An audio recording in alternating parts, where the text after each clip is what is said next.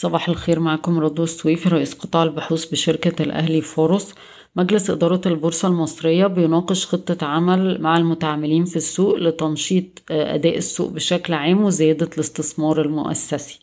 قال وزير المالية أن الحكومة ستصدر أول صكوك سيادية قبل نهاية العام المالي واحد وعشرين اتنين وعشرين يعني في شهر ستة. توقع وزيرة توقعت وزيرة التخطيط أن يتجاوز النمو الاقتصادي خمسة في المية في الربع الثالث من العام المالي واحد وعشرين اتنين وعشرين وأن يقترب من ستة في المية للعام المالي بأكمله.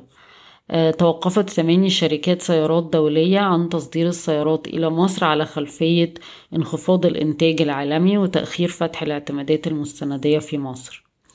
أعلن وزير قطاع الأعمال أن تصنيع السيارات الكهربائية لن يتم في شركة النصر العامة للسيارات بل سيتم في مصانع شركة خاصة وذلك لخفض تكاليف الإنتاج.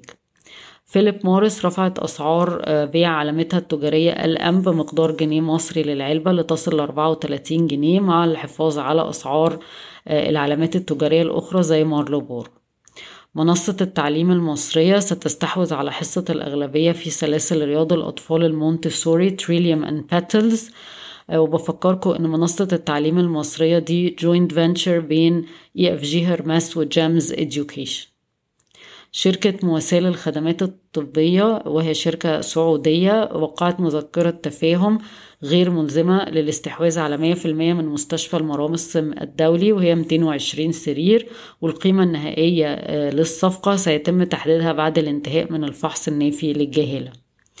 أعلنت شركة فاليو عن توقيع بروتوكول تمويل للمستهلك النهائي مع الهيئة العربية للتصنيع وشركة زيرو تك لأنظمة الأمن والسلامة بالنسبة لقطاع الخدمات المالية غير المصرفية والنمو في الربع الأول من عام 22 أقساط التأمين بشكل عام وصلت 13 مليار جنيه بارتفاع 10% على أساس سنوي. التمويل متناهي الصغر وصل 30 وسبعة من عشرة مليار جنيه بارتفاع 46% على أساس سنوي. عقود التأجير التمويلي وصلت واحد وعشرين وسبعة من عشرة مليار جنيه بارتفاع اتنين وتلاتين في المية على أساس سنوي والتمويل الاستهلاكي وصل حوالي سبعة مليار جنيه. بلغت إجمالي قيمة المعاملات من خلال شبكة الدفع الفوري InstaPay اللي أطلقها البنك المركزي حوالي 2 مليار جنيه. منذ إنشائها أو بدايتها في آخر مارس. شركة عامر أعلنت عن نتائج أعمال ضعيفة للربع الأول من عام 22 الأرباح وصلت 22 ونص مليون جنيه بانخفاض 80% على أساس سنوي. بس كمان السنة المقارنة أو وقت المقارنة كان في أرباح من توريق بقيمة 600 مليون جنيه تقريبا. فده برضو عمل ارتفاع في سنة الأساس. شركة دمياط لتداول الحاويات المملوكة لقناة التوكيلات الملاحية بنسبة 20% أعلنت عن تعاونها مع خط شحن AES ومجموعة الشرق الأوسط للخدمات اللوجستية آه وللتعامل على كل الحاويات آه تبعهم في ميناء آه دمياط. طيب النهاردة التلاتة هفكركم سريعا بالتطورات في أسعار السلع العالمية. برميل البترول وصل 114 دولار. الفرق بين أسعار الديزل وال heavy fuel oil عند 446 دولار. انخفض 8% عن الأسبوع اللي فات.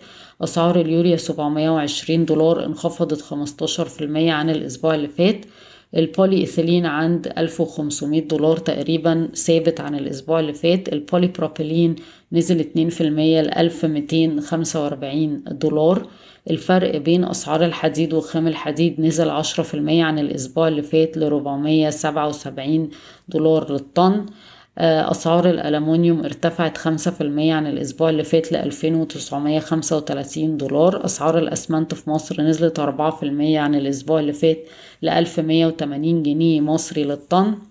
آه وأسعار آه الفحم مع الأسف مستمرة في الارتفاع ارتفعت أربعة في المية لربعمية وسبعتاشر دولار للطن. أسعار اللبن البودرة مستقرة بشكل عام عند حوالي أربعة آلاف مية وستاشر دولار. بالنسبة لأسعار الزيوت برضو نزلت اتنين في المية لألف ربعمية أربعة وتسعين دولار للطن. بشكركم ويوم سعيد.